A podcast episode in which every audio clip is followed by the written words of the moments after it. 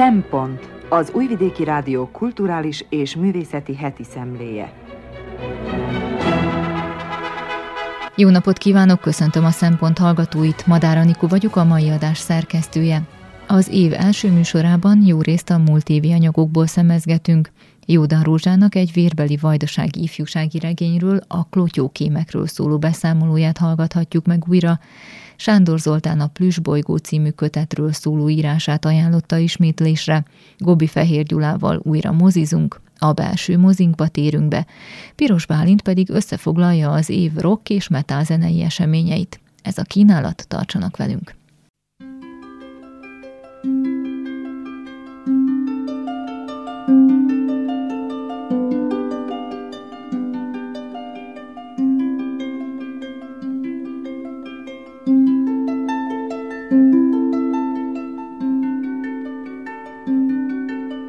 Krizsán Szilvia Klotyókémek című ifjúsági regényét Júda Rózsa így ajánlotta a figyelmünkbe. Az Újvidéki Rádió hallgatói még bizonyára emlékeznek a Klotyókémek című 2021. január 17-től február 28-ával bezárólag hetente felcsendülő, hétrészes, nagy sikerű zenés ifjúsági hangjáték sorozatra amelynek szövegét, sőt dalbetéteinek szövegét is Krizsán Szilvia írta. Mi több, ő maga is rendezte a sorozatot. Zenéjét szerezte és hangszerelte Klem Dávid és Erős Ervin. Szerkesztő dramaturgia Lakner Edith, hangmérnöke pedig Milorad Icsitovics voltak. Nos, az 1976-ban Újverbászon született Krizsán Szilvia akit a hangjáték sorozat elhangzásáig nem íróként, hanem neves, többszörösen díjazott, a rangos sztéria díjat is magáinak tudható színművésznőnek ismertünk, aki az Újvidéki Színház társulatának állandó tagja, de számos más szerbiai és magyarországi színházban, hangjátékokban, filmekben, sorozatokban is fellépett, játszott, sőt rendezett, és dramaturgként is tevékenykedett. Nos, ez a sokoldalú Krizsán Szilvia nemrég megírta első regényét. A Klotyókémek ifjúsági regény és az Újvidéki Fórum könyvkiadó gondozásában jelent meg 2021 végén a hangjáték sorozat bemutatójával egy azon évben. Ezt nevezem villámgyorsaságnak. Nem kis érdeklődéssel kezdtem nyomozni, mennyit változott a történet, s veszítette sodrásából erejéből, amióta a hangjáték sorozat köntöséből kibújva, váratlanul egy majd negyedszáz oldalas regény lapjai között találta magát. Már az első fejezet elolvasása után örömmel könyveltem el, hogy nem. Szereplői teljes értékűen lubickolnak új környezetükben is. Igaz, hogy a hangjáték nagy erősségét, komoly tartóoszlopait képezik a betétdalok, amelyek valóságos önvalomásszerű, brilliánsra sikeredett ütős kis monológok, kulcsfontosságú tényeket, eseményeket közlő párbeszédek, duettek és tercettek, s ott ők teszik teljessé egy-egy szereplő jellemrajzát. Viszont a regényben természetszerűleg már idegen testként viselkedtek volna, és ezért róluk le kellett mondani. A szerző viszont talált rá módot, hogy regényében ezt más módon, a regény követelményeihez igazodva oldja meg. Sőt, igyekezett szereplőinek jellemrajzát elmélyíteni, sokoldalúban megvilágítani, és ez az okok és okozatok, a mögöttesek felderítésével, boncolgatásával sikerült is neki.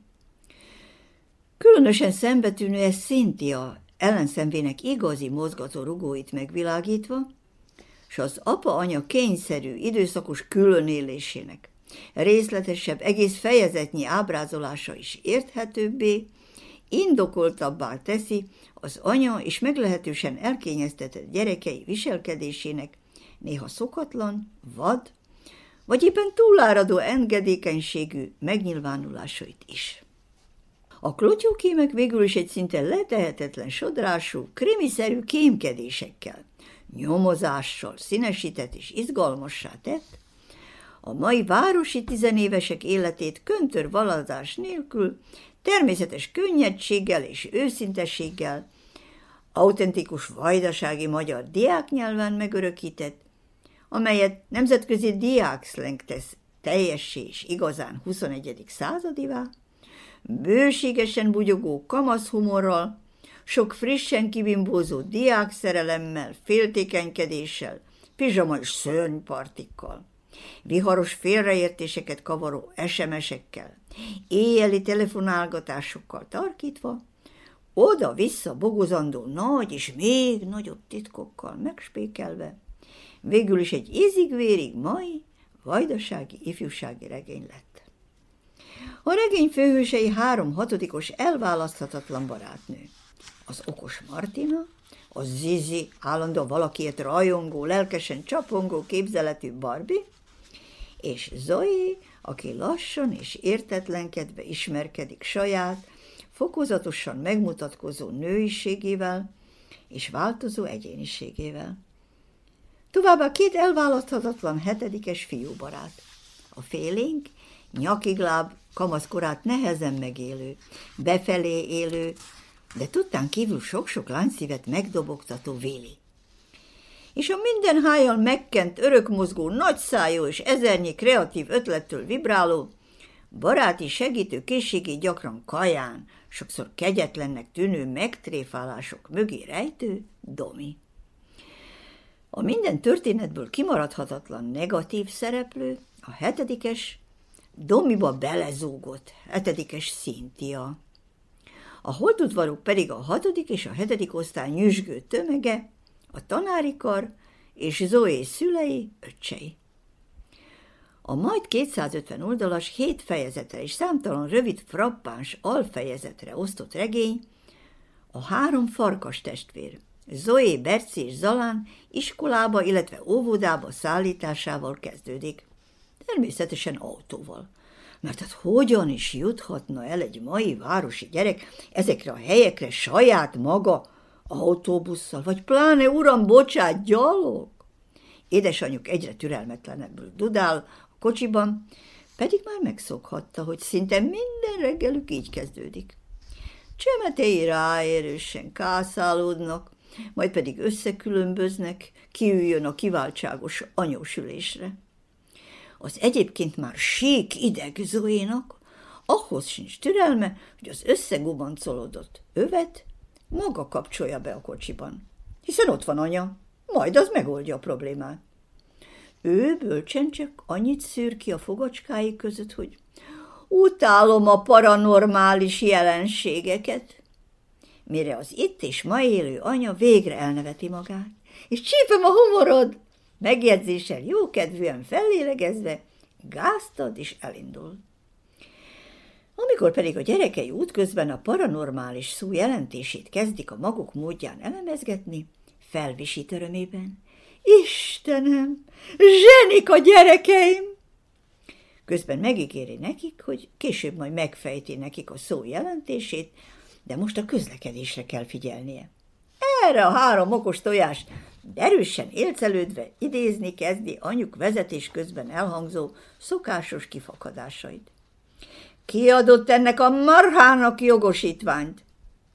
Az indexről hallottál már, vadbarom? Anya erre már gurul a nevetéstől. Nincs sértődés. A mai szülőgyermek viszony haveri alapokon nyugszik. Krizsán Szilvia természetes megértéssel és objektivitással ábrázolja ezt az általa jól ismert, a valóságban is nyilván megélt, a tekintély elvűségtől jócskán elrugaszkodott, de az érintettek számára voltak éppen nagyon is élhető, sőt derűs, bár meglehetősen gyermek dominanciájú világot. Zoe tornacipő vásárláskor nem tud dönteni a fekete vagy a piros párat válassza-e. Anya erre nagyvonalúan mindkettőt a kosárba dobja.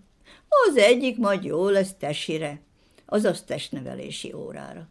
S mert óvodás öccse jászadozás közben elkeveri az egyik cipőt, hatodikos nővérének pedig sietni kell a suliba, szorultságában egy felemás párat húz fel.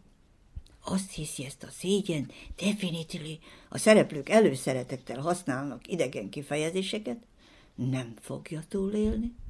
A meglepetésére társai az ötletét egyenesen vagánynak tartják. s ő azontúl egész évben felemás tornacsukákban jár az iskolába. Tesire is. Ez egy más, a mai diákolvasó számára nagyon is ismerős világ. Galambos tanárnő például, amikor Zoe a nyelvtanóráján már huzamosabb ideje messze bámulva ábrándozik, nem csattam fel, nem büntet, hanem szavalni kell. Zoé, fiam, hová merült el szép szemed világa? Mi az, mit kétes távolban, ha jól látom a kosárlabda pályán is túl? Keres. Úgy fáj nekünk figyelmet hiánya. Csatlakozz hozzánk újra, légy szíves. Idézet vége. Sőt, amikor a kislány elvörösödve szabadkozik, amiért kisi elkalandozott a figyelme, a tanárnőt elfogja segíteni a karás. Ne is mond, valami pasi, igaz? Gyerekem, jegyezd meg jól, minden pasi disznó. Na, a női szerelmi praktikák oktatásából mára ennyi. Nyissátok ki a gyakorló nyelvtant a 18. oldalon. Idézet vége. Diákjai pedig nagy szünetben megértően bólogatnak. Persze, persze. Hiszen azt mesélik, a csinos, miniszoknyás tanárnőt elhagyta a férje. Valami fiatalabb csaj miatt. A regény cselekményét igazán egy nagy felfedezés indítja útjára. A három hatodikos kebel barátnő rájön, hogy a második emeleten, ahová ők csak fizika órára járnak fel, a fiú WC és a lány WC közötti fal nem ér fel a mennyezetig. Sögunan kihallgathatják, miről beszélgetnek a szomszédban. A hetedikes fiúk, akik közül nekük kettő, Deák Vili és Csóti Dominik is tetszik. Arra viszont sajnos csak sokára jönnek rá, hogy így módon azok is kihallgathatják az ő ott elhangzó bensőséges vallomásaikat. Ebből aztán sok félreértés, harag, szomorúság származik. Közben Berci, Zoé öccse elolvassa nővére titkos naplóját. Zoé pedig bosszúból ugyancsak elolvassa kicsi, láthatatlan tollal ért titkos, az ágy alatt rejtegetett önéletrajzi bejegyzéseit.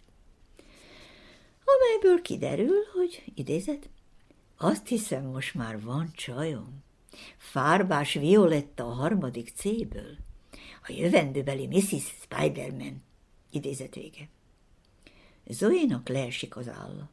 Ember! újságolja barátnőjének. Az öcsémet megcsókolta fárbás Violetta.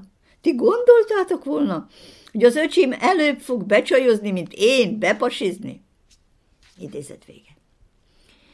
Miután kiderül a merénylet, Berci felháborodásában nővére nevében ír egy kompromitáló SMS-t Zoé nagy őjének, Willinek. Idézet. Szerelmem, Willi!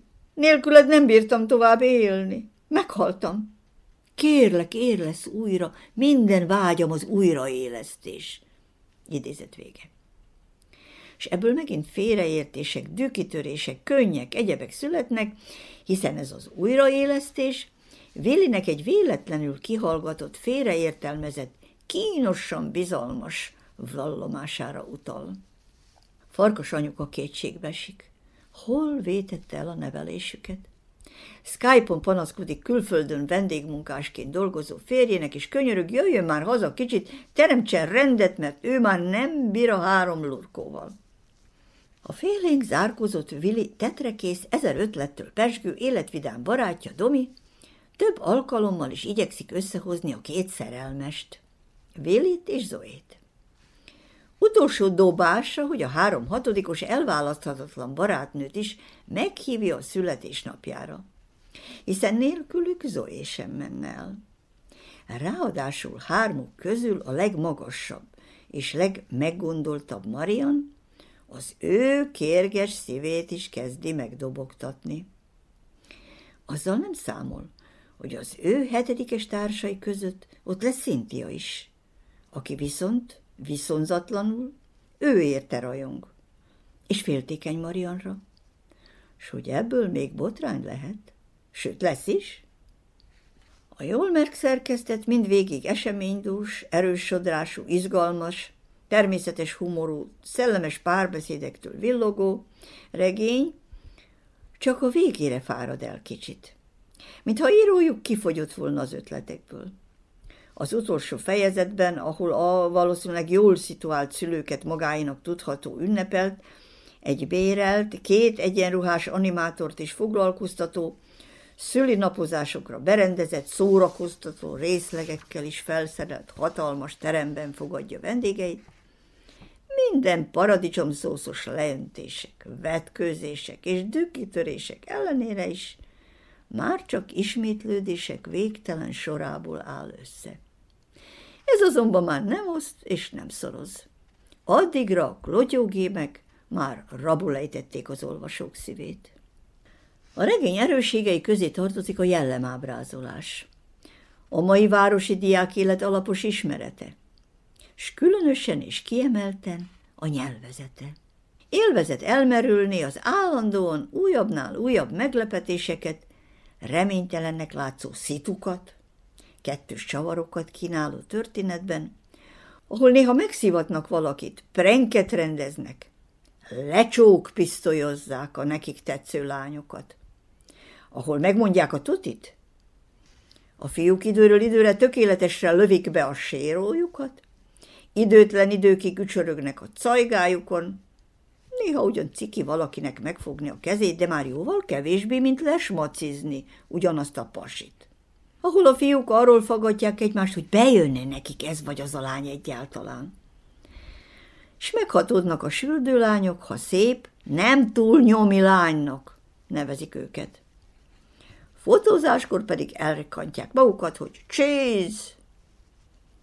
A klotyókémek másik kellemes meglepetését számomra az újvidéki digitális művész és egyetemi tanár, Perisics Anna kifejező digitális rajzai és digitális grafikái jelentik, aki a kloktyó kémekben debütál könyvillusztrátorként.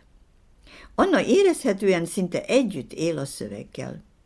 Szereplői mélyen, kifejezően egyénítettek, ugyanakkor egy kor és korosztály jellegzetes képviselői.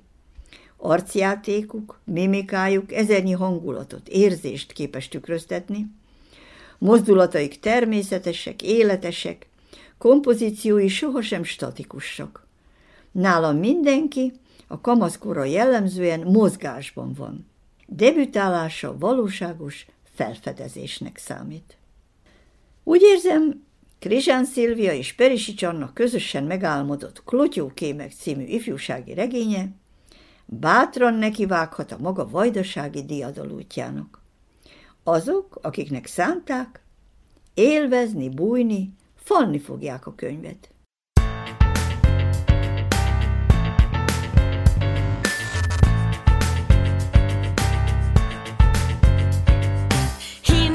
Kisölcsnek sosem lehet. Ellene az ember mit sem tehet. Gyarló és elárul, képen nevet. Egyszerűen nem érti meg a nemet. Elveszi, eltöri, tönkre teszi Ellopja, eladja, elcseréli. Piszkálja, babrája, amíg szétszedi. Az ember gyerekét a dű szétveti. Bosszú szong bennem, bosszú forrong. Agyam lázassan zsong, szívem elnyugtátong Bosszú szong bennem, bosszú forrong. Ez egy bosszú szong bennem,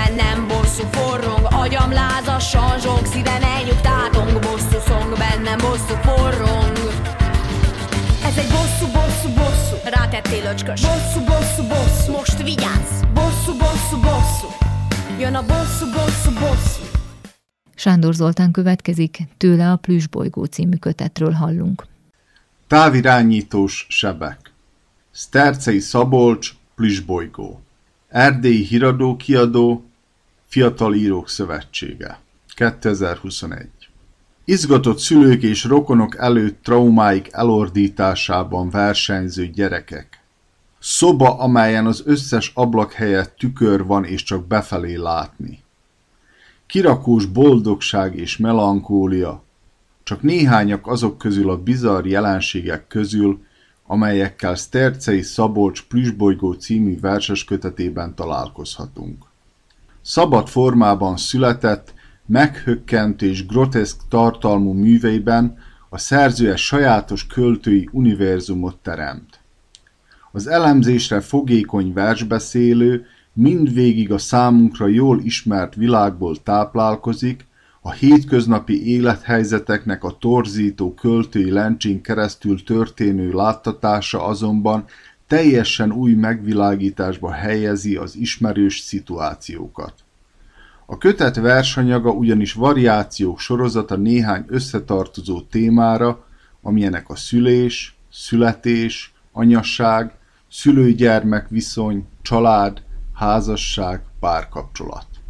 A plüsbolygó anyagának tekintetében ízig-vérig szabad versekről van szó.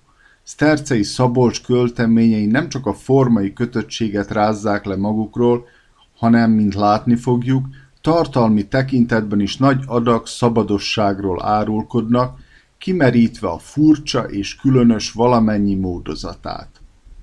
A versek révén az olvasó előtt egy különleges világ rajzolódik ki, amelyben a felnőttek és a gyerekek észjárása és élettapasztalata több közös vonást mutat, mint a számunkra otthonos valóságban, az életszerepek nincsenek kőbevésve, a személy azonosság olykora változtatható vagy felcserélhető kategóriába tartozik, és a jól ismert szertartások és életesemények sem a megszokott módon zajlanak.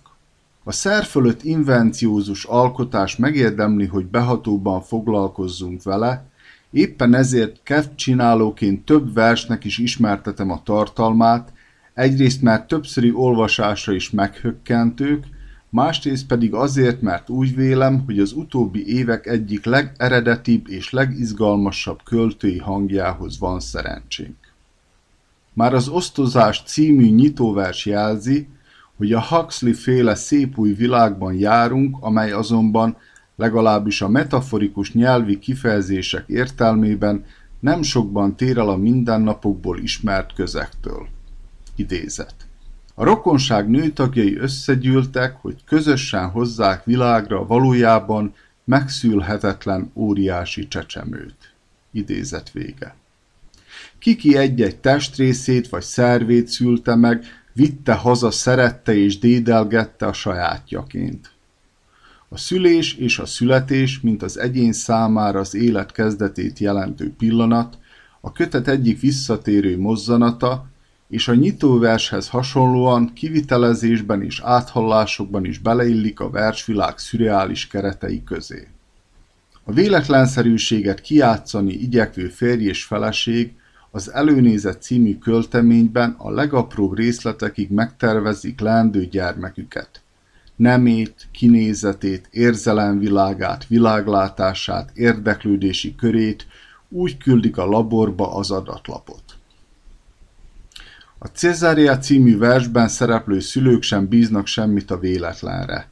A későbbi kellemetlenségek elkerülése érdekében az örökbe fogadott csecsemőt kórházi körülmények között behelyezik az új anyukába, aki utána újra szüli magának a kisgyereket. A témában talán legbizarabb költemény mégiscsak a Lakhatás című, amelyben az anya, idézem, sokáig nem szülte meg a gyerekét, egyszerűen magában tartotta, visszaszorította, mint egy ismeretlen fájdalmat, érlelgette magában, mint egy gondolatot. Idézet vége. Közben a gyerek növekszik, a hasfalon keresztül ismerkedik anyjával, tele van kérdésekkel, tervezgeti a karrierjét, és mielőtt még elhatározná, hogy megszületik, mert az végül is az ő egyéni döntése, azon töpreng, hogy lehet-e a mély belsejéből alkalmi munkát vállalni. A példaként felidézett három vers hülyen tükrözi azt a torzított láncsén keresztül szemlélt világot, amelyet Stercei Szabolcs költészete képvisel. A jól ismert élethelyzeteket és berögződött tételeket hol a visszájára fordítva, hol kicsit módosítva, hol pedig idegen társadalmi környezetbe helyezve, a költő teljesen új szituációkat teremt, amelyek újféle válaszokat kínálnak a világ megismerése során felvetődő kérdésekre. A futurisztikus, nem ritkán disztópikus jellegű képeket felvonultató verseket sokszor szelíd humor és finom irónia lengi át, oldva a groteszkből eredő szorongató érzést, még ha a költemények zömének lehetséges olvasata széles skálán is mozog. A kötet versében éppen az a legmegnyerőbb, hogy több rétűségüknek köszönhetően többféleképpen értelmezhetők, minden újraolvasás alkalmával újabb meg újabb rétegei tárulnak fel az olvasó előtt. A szülést és a születést tematizáló versek mellett az anya és az anyai szerep is több versben feltűnik. A tisztogatásban a következő képpen jelenik meg. Idézem. Anyu késő éjszaka jött haza valahonnan, nyugodt volt és büdös, csak egy pillanatra ölelt meg, de éreztem, a szívéből jön a szag. Idézet vége.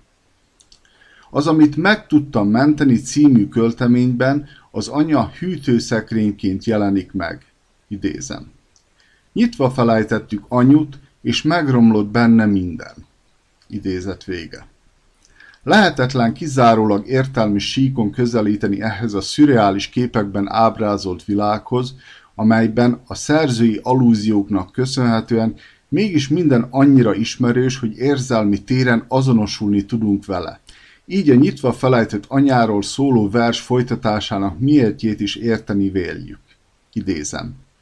Most ki kell pakolni belőle a romlott mondatokat, a megavasodott érzéseket, a penészes vágyait, a mélyen beleszáradt, egy ideje felismerhetetlen dolgait.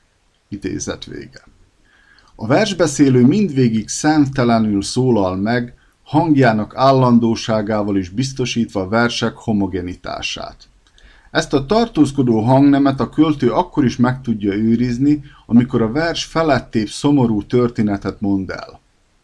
A hólé gyerek narátora azon sajnálkozik, hogy nem tették be a hóembert a fagyasztóba vagy a hűtőbe, hogy ne halljon meg, és mint mondja, azóta is bánom, hogy nem tettük be a fagyasztóba, mert ott az ételt tartjuk, de anyu hiányát hol tartjuk akkor, milyen hűtőben? Az elveszített anyu utáni kesergés az Örökzöld című versben is feltűnik, ahol az anya fenyőfa, akit egy favágó a hatalmas baltájával kivág a családból, és elvisz, hogy magának díszítsen fel, gyermeke pedig bizakodva üzeni neki, remélem most is szép vagy és örökzöld.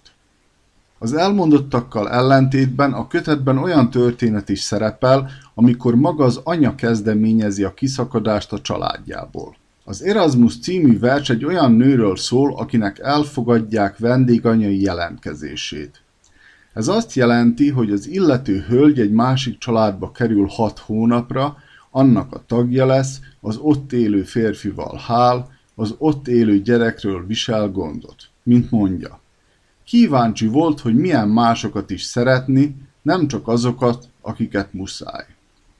Az ember egyetlen úton mehet végig, miközben folyamatosan újabb meg újabb leágazások tárulnak fel előtte.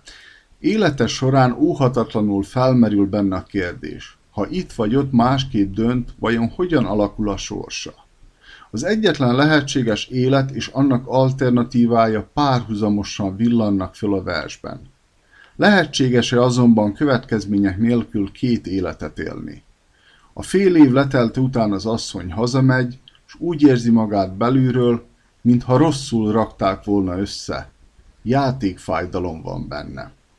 A versek jelentős része a párkapcsolat, házasság, család kérdését dolgozza fel, igyekezve sajátos módon körbejárni az adott témakört. A Strasberg módszer című vers hősei, idézem, több párhuzamos kapcsolatot tartottak fenn egymással. Ha valamelyikben szakítottak, mentőhálóként ott volt egy másik, így soha nem vesztették el egymást. Idézet vége.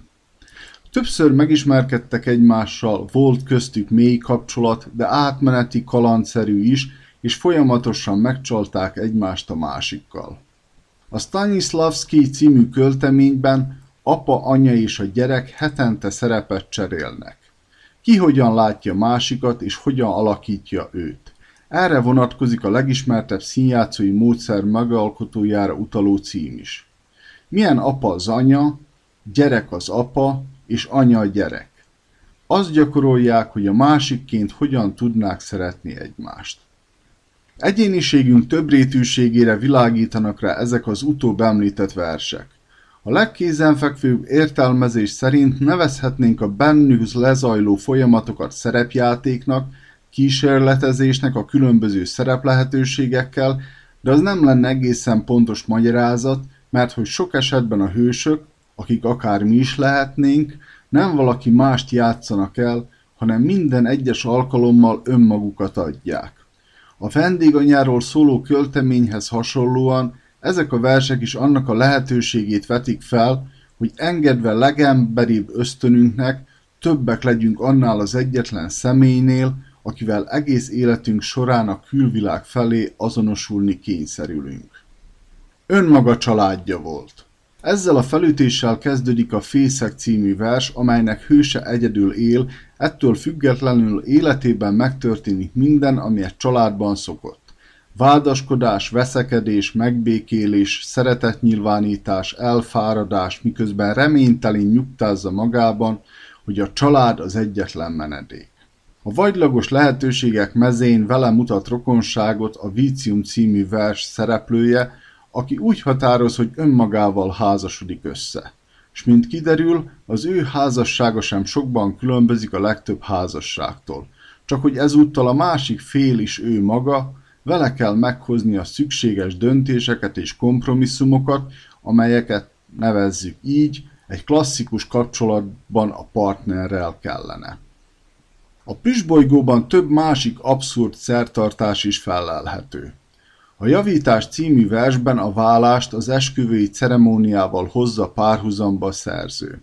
Apa és anya több éves házasság után újra felveszik a menyasszony ruhát és az esküvői öltönt, az oltár elé vonulnak és kijelentik, hogy ők többé már nem szeretik egymást. A legfelkavaróbb efféle történet mégiscsak a címadó záróvers, amelyben a tíz éves gyerek úgy dönt, hogy elválik a szüleitől, mert hogy nem érzi magát otthonosan a közös otthonukban. A vállás a házastársak közti vállás keretei között zajlik, a gyerek benyújtja a vállókeresetet, van némi duzzogás és szemrehányás, végül a bíró megszünteti a szülő-gyerek kapcsolatot. A vagyonelosztás már simán zajlik, mivel a gyerek nem kér sokat. Csupán a játékeget, a távirányítós madarakat és néhány gyerekrajzot, amiről mindig az hiányzik, aki ránéz. Izgalmas önreflexióként is felfogható, hogy a kötet gyerekrajzokkal van illusztrálva, a gyermeki naivitást tükröző hangnem a legsúlyosabb témákat pedzegető verseket is áthatja. A legjobb játék címűben például a gyerek távirányítós sebeket kap karácsonyra, vérzős, heges, lekaparhatós sebeket, amelyekkel nagy-nagy beleéléssel játszik, ám nagyon kell ügyelnie rájuk, mert ha elromlanak, nem kap újat a játékból. A költő kifinomult érzékkel rendelkezik ahhoz, hogy a leghétköznapibb szituációból bizarr helyzetet teremtsen. S tegye ezt úgy, hogy azonnal többféle olvasatnak is utat nyisson. Az adott vers esetében a karácsonyra kapott játék és annak megóvása a hétköznapi helyzet, amely mindenki számára ismert, a sebek, mint játékszer pedig a vers rémmeseszerű vonását képezi. A sebekkel való játék ugyanakkor elgondolkodtató olvasattal is rendelkezik. A játéksebek az életben szerzett valódi sebeket is szimbolizálhatják, amelyek végigkísérnek bennünket az életünkben. Szürreális képeket láttató versoraiban a szerző némi társadalomkritikai éllel egy felettébb torzított világot tár elénk.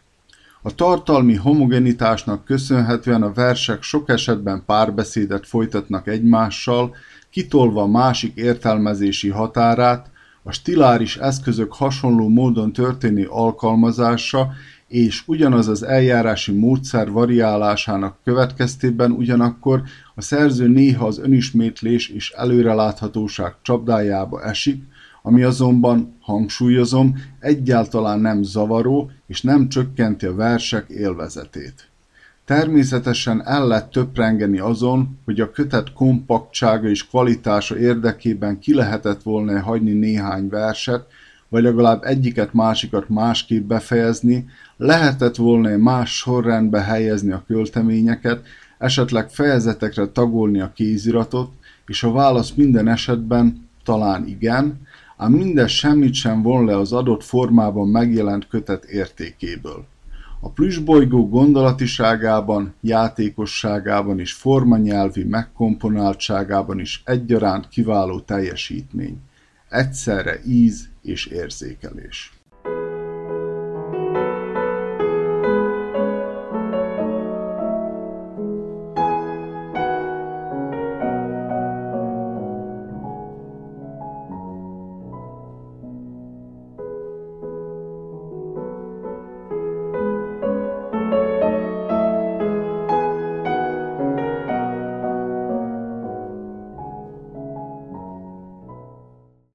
Belső mozi. Gubi Fehér Gyula olvassa feljegyzetét. Találkoztam egy magyar szakos tanárismerősömmel, akivel valamivel több mint három évvel ezelőtt hosszasan vitáztunk arról, hasznos-e az, ha a kamaszok álmodoznak. Akkor ő azt a szerepet választotta, hogy szigorú pedagógusként nem igen engedi meg egyik tanulójának sem, hogy az órán annak elkalandozzon a figyelme fegyelmet tart az osztályban, és akinek kell, annak sokatszor is elmagyarázza, hogy azért jár iskolába, hogy felkészüljön az életre, szakmát szerezzen, hogy majd megfelelő munkához jusson, tehát eközben nem máson törje az eszét, hanem küzdjön a célért. Ezt a véleményét nekem is részletesen kifejtette, miközben én folyamatosan sajnáltam a gyerekeket, akinek még az a kis szórakozás sem engedtetett meg, hogy néhány pillanatig elfeledkezzenek arról, magukról, hol vannak, elfeledkezzenek a fegyelemről, meg a pontosan felsorolt tanulnivalókról. Nekem rögtön apám jutott eszembe, akivel az 50-es évek végén az újvidéki Hős Pinki utcában egy szobakonyhából álló kis házat építettünk fel, legyen hol meghúzódnunk. Már fent dolgoztunk a tetőszerkezeten, apám utasításai szerint szögeztük fel a cseréptartó léceket, kicentizve minden darabot, mert mint édesapám elmondta, ha nem állnak pontosan mérték szerint, akkor az első szélvihar lelögdösi az egész szerkentyűt. Ő ment előttem, minden bejegyzett X jelbe belefúrt a kézifúróval, Ezekbe a lyukakba kellett nekem beilleszteni a szöget, aztán az utasítás szerint három-négy pontos és főleg erős ütéssel beleverni a gerendába őket. Ment is a dolog a nyári melegben, de a tetőről elláttam egész a kis Dunáig, ahol éppen fürdőzés folyt, lányok és fiúk vegyesen kiáltoztak, meg úztak, csapkodtak, élvezték a szünidőt. Megláttam köztük Mariskát is, az egyik szomszéd kislányt, aki merészen viszonozta pillantásaimat, ha találkoztunk néha az utcán. Arra gondoltam, jó lenne ott fürdenem, legalább megmártóznék a vízben.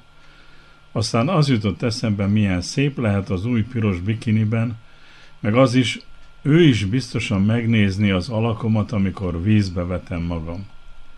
És akkor rácsaptam a bal kezem hűvájkujjára. Fölordítottam, aminek következtében apám fúrója is félre szaladt, majdnem ő is felsértette a kezét. Mondtam, hogy a munkádra figyelj, kiáltott apám. Eredj le, majd anyád beköti az ujjadat. És még hozzátette. És aztán ne felejts rögtön visszajönni, mert még ma be kell fejeznünk a lécezést. Ez jutott eszembe az álmok káros voltáról, kifejtett pedagógusi beszéd után.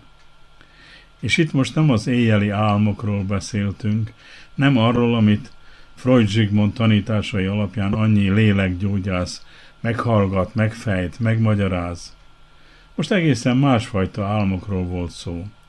Minden ember életéhez hozzátartoznak ezek is, a nappali álmodozások, életünk egyfajta kiegészítései a fantázia szüleményei, a reménykedés megnyilvánulásai, néha szép, néha kevésbé szép játékosságunk, vagy ahogy egy magyar tudós Almási Miklós nevezi őket, a belső mozi.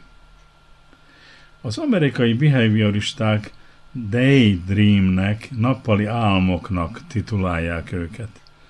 Talán annyiban hasonlítanak az éjszakai álmokhoz, hogy szintén légből kapottak, néha nevetségesek, néha fenyegetőek, de leginkább szórakoztatóak.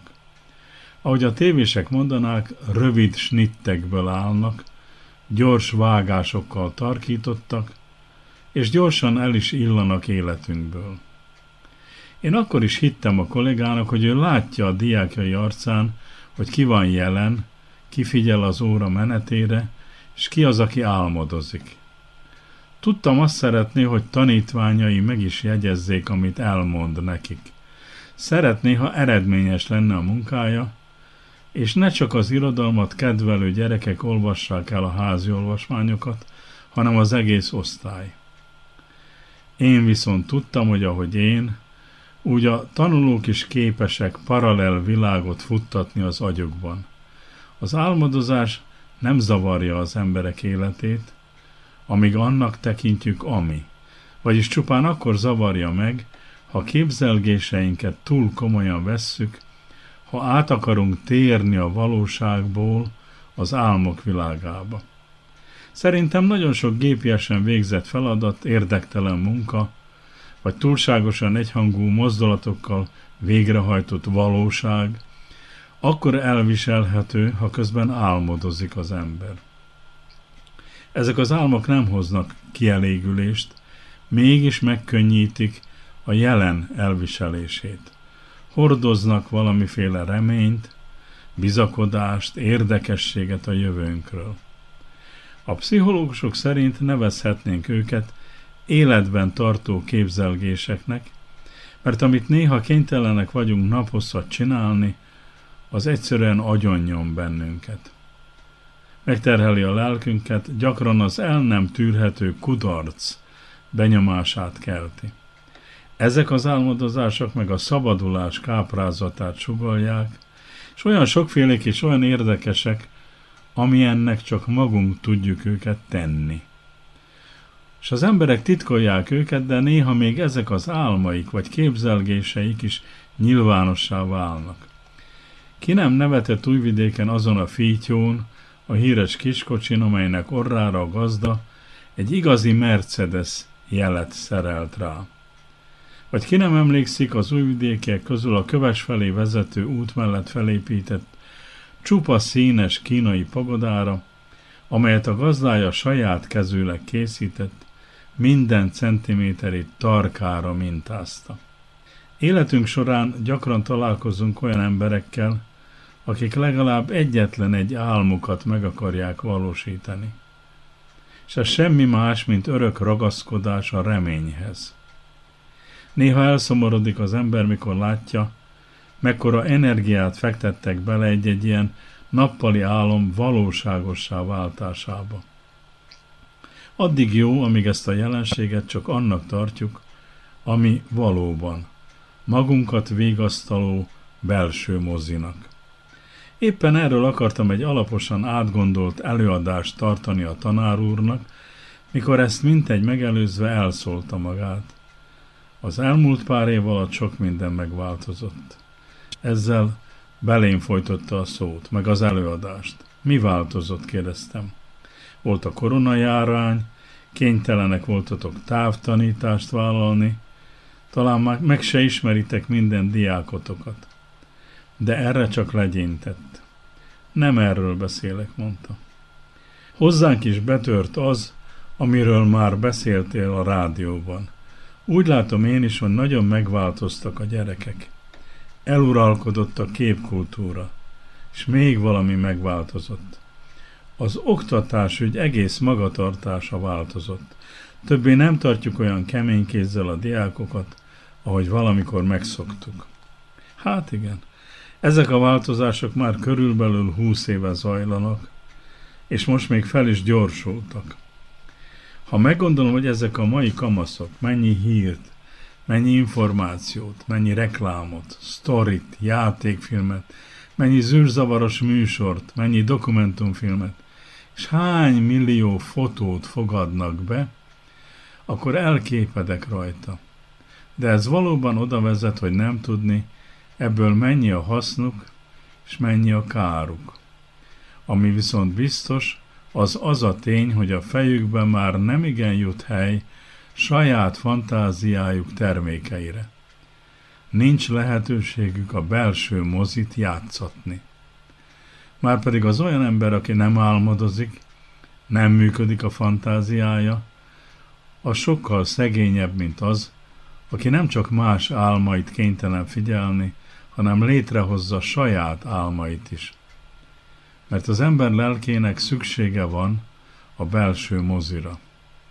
Ahogy azt a Nobel-díjas dél-amerikai író Mario Vargas Llosa a Látvány civilizáció című könyvében megállapította, a modern emberiség furcsa kettősségben él.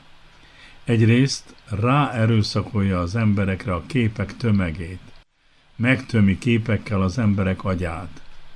Másfelől a köznapi élet teljes észszerűsítésével ki akarja rekeszteni eszükből az álomszerűség minimumát is.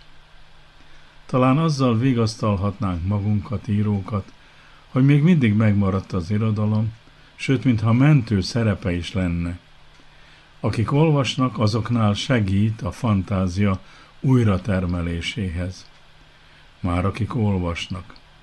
Nézzünk magunk elé szótlanul a tanárúrral. Mindketten saját munkánkra gondolunk, meg arra, kinek van még szüksége ránk.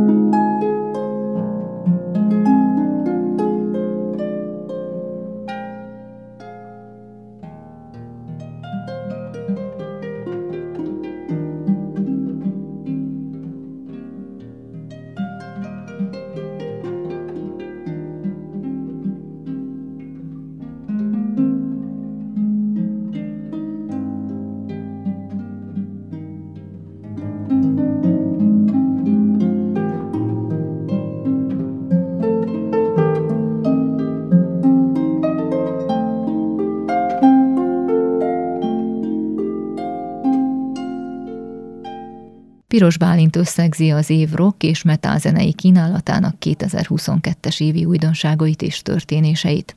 Visszatekintő az elmúlt évre. A rock és metal zenei világban elég tartalmas éven vagyunk túl. Rengeteg remek album látott napvilágot.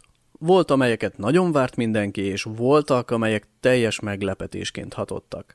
Alig kezdődött el a 2022-es év, a melodikus death metal játszó Finn Amorphis érkezett új anyaggal.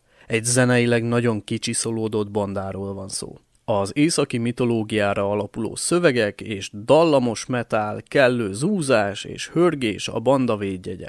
A Halo című albumuk egy nagyon progresszívre sikerült korong lett, és úgy néz ki, ez a progresszív vonal az, amelyik igazán az ő stílusuk.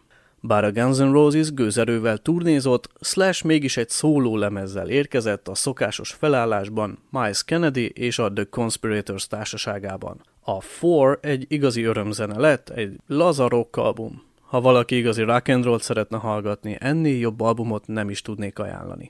A történelmi csatákat és háborúkat feldolgozó svéd Szabaton zenekar új lemeze elég kellemetlen időszakban látott napvilágot, hisz az év első felében mindenki száján háború volt. Ennek ellenére bővebb bepillantást nyerhettünk az első világháború egy-egy történelmi pillanatába, vagy az elfeledett hősöket ismerhettük meg jobban a zenekar által. A Korn is kidobott egy nagyon érdekes korongot. Az arcátlanul őszinte és kellően súlyos lemez a Requiem címet kapta, ami köztudott, hogy Jonathan Davis öngyógyító zenei terápiája. Azt kell, hogy mondjam, hogy hihetetlenül jól sikerült a lemez, aminek van egy magával ragadó hangulata. Az utóbbi évek legjobb korna albuma szerintem. Az alternatív, technikás, kísérletezős death metal stílus irányzat kedvelőinek nagyon kedvezett ez az év, hisz a brutálisan súlyos svéd Messuga is kijött egy új lemezzel. Az Immutable egy remek album, mert az, hogy valami zúzós, azt a Messuga egy új szintre emelte ezzel a koronggal. Már korábban a legutóbbi Trivium album megjelenése körül keringett a pletyka, hogy Matt Kichi Hifi egy black metal albumot tervez készíteni. Méghozzá nem mással, mint a black metal szintér egyik kiemelkedő alakjával, Isánnal az Emperorból. A japán mitológiát feldolgozó lemez nem csak a témaválasztás miatt lett különleges, hanem a zenei választékossága és a progresszív elemek beépítése miatt is. Nagy port kavart az X In Flames tagok debütáló albuma Days of the Lost, ami egy kiváló korong lett. A The Halo Effect nevű svéd zenekar ezzel újra életet lehet az igazi Göteborgi melodikus death metalba, sokunk örömére. Nagyon érdekes, hogy az Inflames nem sokkal később megjelent dalai is valahogy visszakanyarodnak a zenei gyökerekhez, a 90-es évek hangzásvilágához. Az Arch Enemy is egy új lemezzel jelentkezett, amit már régóta vártak a rajongók. Alissa White Glues kék hajzuhatagát és ördögi hörgését már a Deceivers album megjelenését megelőzően láthattuk és hallhattuk több videoklipben. Igazán igényes, jól összerakott, nagyon ütős anyag lett. Jeff Loomisék kitettek magukért. Az északi vikingek sem unatkoztak. Az Amon Amarth kiadta a The Great Heathen Army című lemezét. A viking metal szerelmesei örülhettek, hisz ez egy igazán erős album lett. Menetelős, döngölős és könyörtelen. Ráadásul, ha jól emlékszem, négy dalhoz is érkezett videóklip. Nem is olyan rég, az ősszel az Iowa-i Slipknot mutatta be a The End So Far című albumát. Annak ellenére, hogy sürgette a zenekart a kiadó, meg az album megírását, a pandémia és egyéb személyes problémák is hátráltatták, megjelent és megállta a helyét. Na azért nem lett egy Iowa vagy All Hope Is Gone, de mégis egy Slipknot lemez lett. Az olasz Lacuna Coil is újra gondolta, és kiadta az idén 20 éves Comalize című albumát. Teljesen más hangulata lett a régi daloknak, amelyek modern hangzást kaptak. A rajongóknak érdemes végighallgatni. Pár hete teljesen váratlanul a Metallica bejelentette az új albumának megjelenését. Mindezt egy új dal, a Lux Aterna és a hozzátartozó videoklip megjelentetésével tették. Tavasszal biztosan kivesézzük majd az új lemezt. Természetesen a 2022-es év sem volt könyörületes a zenészekhez, és sajnos több neves zenésznek kellett búcsút intenünk. 2022-ben hunyt el Dusty Hill, aki az Easy Top basszusgitárosa volt. Többek között Andy Fletcher, a Depeche Mode billentyűse, Trevor Strnad, a The Black Dahlia Murder énekese, Taylor Hawkins, a Foo Fighter dobosa, Frederick Johansson, a Dark Tranquility gitárosa, valamint Marvin Lee Edey, közismertebb nevén Meatloaf. Bízunk benne, hogy a következő évben meg annyi remek zenében lesz részünk, és kevesebb zenésznek kell búcsút intenünk.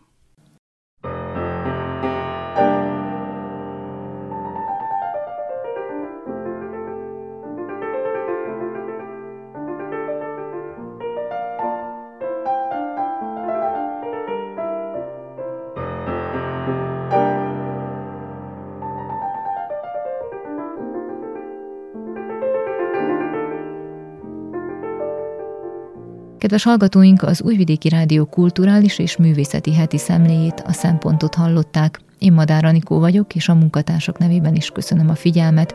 Újabb adással egy hét múlva jelentkezünk, addig pedig ezt és a korábbiakat is visszahallgathatják a www.rtv.rs.hu honlapon.